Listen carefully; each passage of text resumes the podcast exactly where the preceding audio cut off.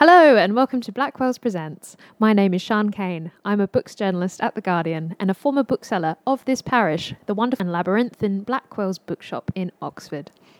Independent Bookshop Week is part of the Books Are My Bag campaign run by the Booksellers Association and seeks to celebrate independent bookshops in the UK and Ireland, particularly the booksellers who make bookshops what they are. All this week, we're sharing the stories of some of the booksellers at Blackwell's in Oxford.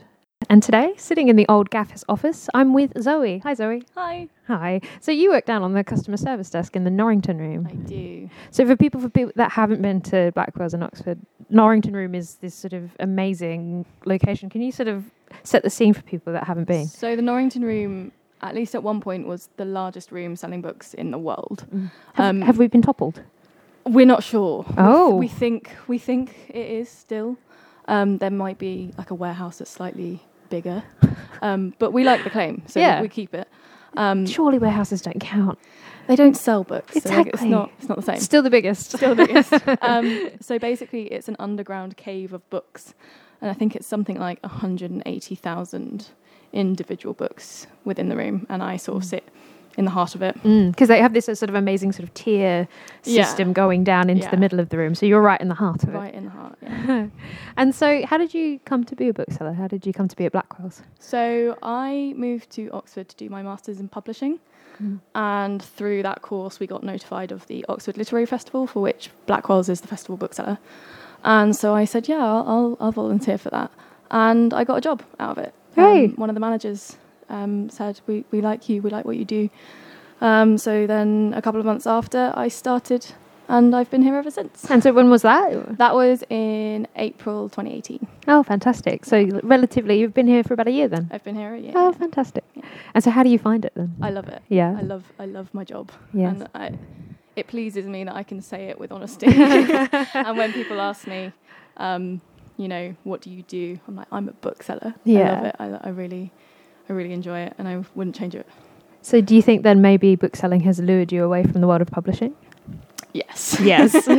yeah. Um, people who studied my course find it a bit weird that I've kind of stayed because I think in publishing, bookselling can kind of be sold to you as a stepping stone to Mhm. a, a publishing career, and it's kind of seen as something that you'll do temporarily Mm. Before you move on to bigger and better things.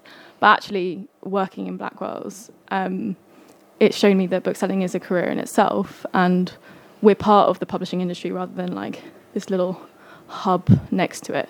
We're actually involved very seriously in, in the chain, and if we didn't have bookshops, we wouldn't have much of a publishing industry either. Mm. Um, so I'm I'm sticking to my guns. That it's you know This is the job for you. yeah And so, why do you think it is the job for you? What is it about it that you love so much? I love being in an environment where the people that I interact with have the same passion about books that I do.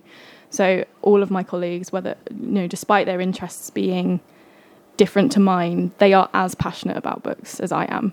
And customers are too. You know, customers coming to Blackwell's and into the Norrington room especially um, can be a bit overwhelmed by what's going on, but ultimately they love being there because they're they're surrounded. They've never seen so many books, and how wonderful it is to be surrounded by by books that you you that don't really have a space anywhere else. You Mm. can't have the Norrington room at home. So I love coming to work because it's like I have all these books around me that I can just sort of dip into every so often. Mm. Um, and yeah, getting to talk about books that I'm passionate about and getting them into the the right hands at the right time. You know, when I'm passionate about a book and I get the opportunity to talk about it as much as possible, and I then see people go on to buy it, it just gives me the most heartwarming feeling feeling because I feel like I am doing something purposeful. And you know, when I'm talking about a book that passionately, I really believe it should be read by everyone. So then seeing that little success every day is just it's just a great feeling, and Mm. I I love it so much. Uh,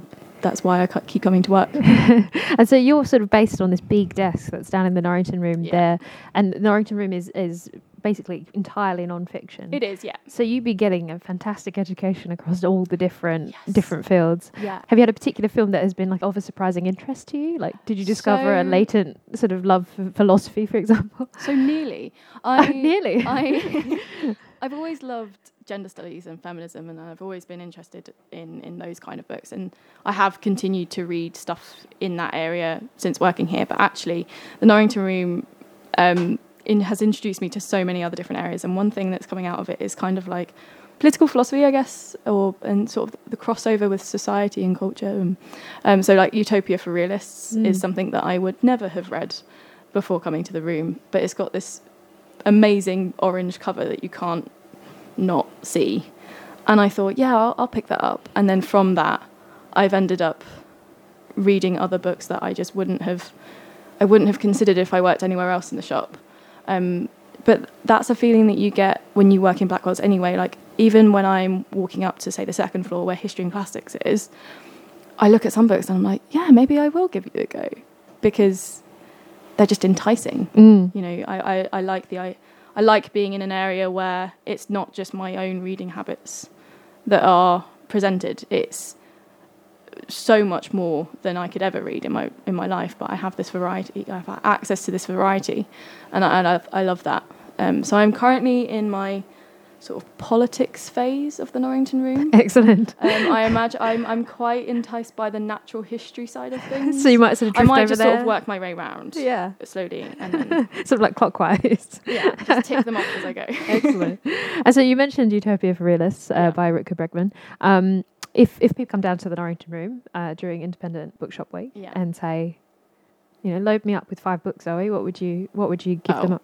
Easy. Yeah. So my first book, and I'm so glad you're giving me the opportunity to speak about this because it is the best book I've read in recent years. Is Invisible Women by Caroline Criado Perez. yes. This is a book that I think I feel most passionately about in the shop, and I'm kind of getting a bit of a reputation for talking about it. I think I'm sort of banging the drum very regularly, and it's getting irritating for people.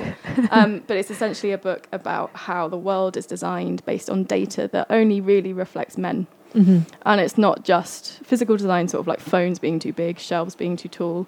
It's medicine not being tested on women. Um, and actually, it's been really heartwarming in recent weeks because a politician has actually brought it up in Parliament um, and had asked, um, I think, you know, some, some other politician in charge of some other department, um, what she's going to do about the fact that um, cars don't test on female test dummies, resulting in 17% uh, women being 17% more likely to die in a car crash. Mm. Um, I just think it's a book that everyone needs to be reading. Women because it will reflect their experiences. Men so that they see, you know, why we need equality and how it is actually, you know, killing women in some instances to not be equal. Yeah. Um, so that's my first, the one I feel most passionate about. And, and at, actually, in the week that we're speaking, it's just uh, Caroline Criado Perez has just headed up a crowdfunding campaign, and it's going to be given to MPs Yep. um, in Parliament, which Yep. is fantastic. very over the moon about it. She, I, she came here and she spoke, and it was just one of those moments where you see an author that you you you think you're like because you're reading their work and you're enjoying it, and then you see them in person, you hear them talking, you're like, yeah, you're one of my people.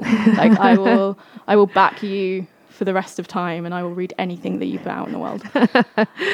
and so, Um, who are the others on your list? so the second one is Don't Sleep, There Are Snakes by Daniel Everett. Um, it is kind of a memoir about um, Daniel as he goes on a mission to the heart of the Amazon. Um, he gets funded to, to go as a missionary and translate the Bible into this language called Pirahã um, that no one's ever come across before. So he, he moves his wife and his two very young children to this tribe. Um, and it's a book mainly about his experience learning the language um, and the effects of learning this language, which is so entirely different to English. Um, and it details how he actually comes to change his beliefs. Um, he's now a linguist at MIT, um, but he introduced me to this idea of how language can affect the way you think and the way you see the world. And it was because of that book that I then went on to study linguistics at university at my undergrad. Um, and so it's been like a book that I can definitely say changed my life because Yeah. I wouldn't have picked up on that subject area at all. And I just found it amazing because he's so he comes with his own preconceptions about what life's going to be like and of course I can change people's mind of course I can get them to believe in God but they make him ask questions um, that challenges his belief um, and you know he also makes a home in within this Amazonian tribe which I just it's fascinating Wow. Yeah. That sounds amazing. it's a good book and uh, what are the others? Um, so the third one is Girls Will Be Girls by Emer O'Toole, um, another feminist book about how um, gender is something that you can pick up and try on and act and, and perform differently. It's not something that you're constrained to. So it's basically like Judith Butler, but not as boring and inaccessible. That's, That's a good sell. If you want to read Judith Butler, don't read Emer O'Toole. Don't put yourself through. I've done that. I've been there. Don't do it. It is quite hard to read. Um, oh, Mythologies by Roland Barthes um, is a recent addition to my recommend shelf, and I'm still, I keep coming back to it and finding new things in it. I read it originally for my dissertation, for my master's, and it's basically about how things in the world being imbued with mythological aspects. So, like the myth of wine um, makes it, when you drink wine, you feel like you're classy. and Nice. it's this myth of wine that makes you believe you're kind of this middle class, bougie woman on her on a chaise longue. Um, they don't know what wine I'm drinking. wrong, wrong kind, obviously.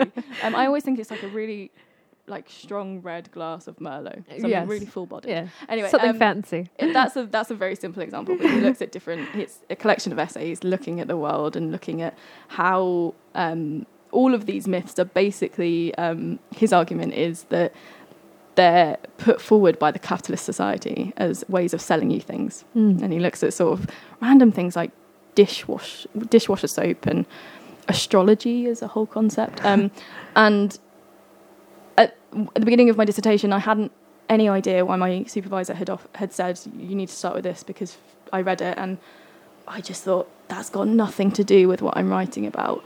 And then slowly, as the months went on, it started to click and make sense, and it was just one of those moments of like enlightenment. Mm. Um, and I think there's a lot to be got from from the collection. And we've on to the final one. On the fifth. So, Bad Blood by John Carreyrou is a non-fiction which I describe as a thriller. Hmm. Um, so I think it's a really good gateway book for people coming from fiction and thinking non-fiction's quite scary and intimidating, um, because it basically talks about the Theranos scandal in in the US, um, which was um, a business set up by Elizabeth Holmes, um, looking at blood testing, and essentially was all a lie.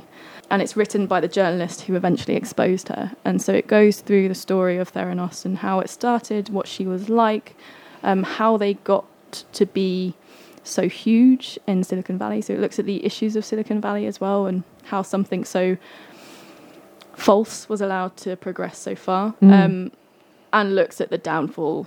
And it's one of the most gripping non-fiction reads I think I've read Mm. because you just can't believe something like that happens. And that's my gateway book that I'm using to get into business. So Fantastic. that's sort of a very nice, easy but enlightening read as well. And so that's what you would sort of usually advise to people that to maybe go for something that we'd class like as narrative non-fiction Yeah. before maybe getting into Yeah, those harder, bigger books. I think non-fiction kind of gets a bad rap Mm. um, for being dense and boring and you know only full of facts and you know I don't have room in my head for everything. But actually, there's an incredible amount of books out there which are beautifully written. You know, Bad Blood is is is more of an expose, so it's quite sort of literal in, in its in its telling. But some of the non-fiction that I've read since being in the Norrington Room has shown me that you know f- fiction isn't the only domain for beautiful language. Mm. You know, you can have beautifully written non-fiction. Like I'm thinking of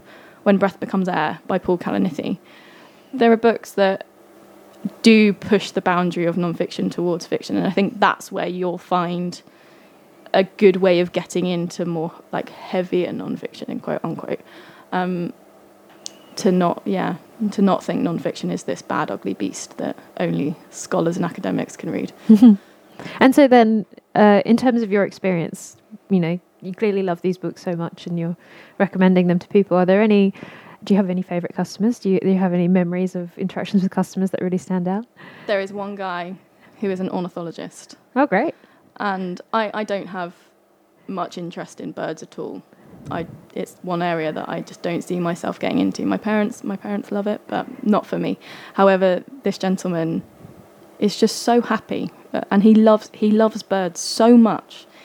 When he comes in, you can't help but smile, and you can't help but say hello to him, and and and in instantly be cheered up because he loves birds as much as I love books, and seeing people passionate about the things that they they spend a lot of time and money on is something that I really find I, I, really enjoy it. Just seeing the love in people's eyes when and when they're talking about these books, and he constantly tries to convince me about these ornithological, ornithological classics that I should read, and I kind of sort of nod along as if I might try it, and I I, I know that I might not, but there is kind of a little bit of you that goes, maybe you should. Yeah. You know, he loves it so much. Maybe maybe you should see what all the fuss is about.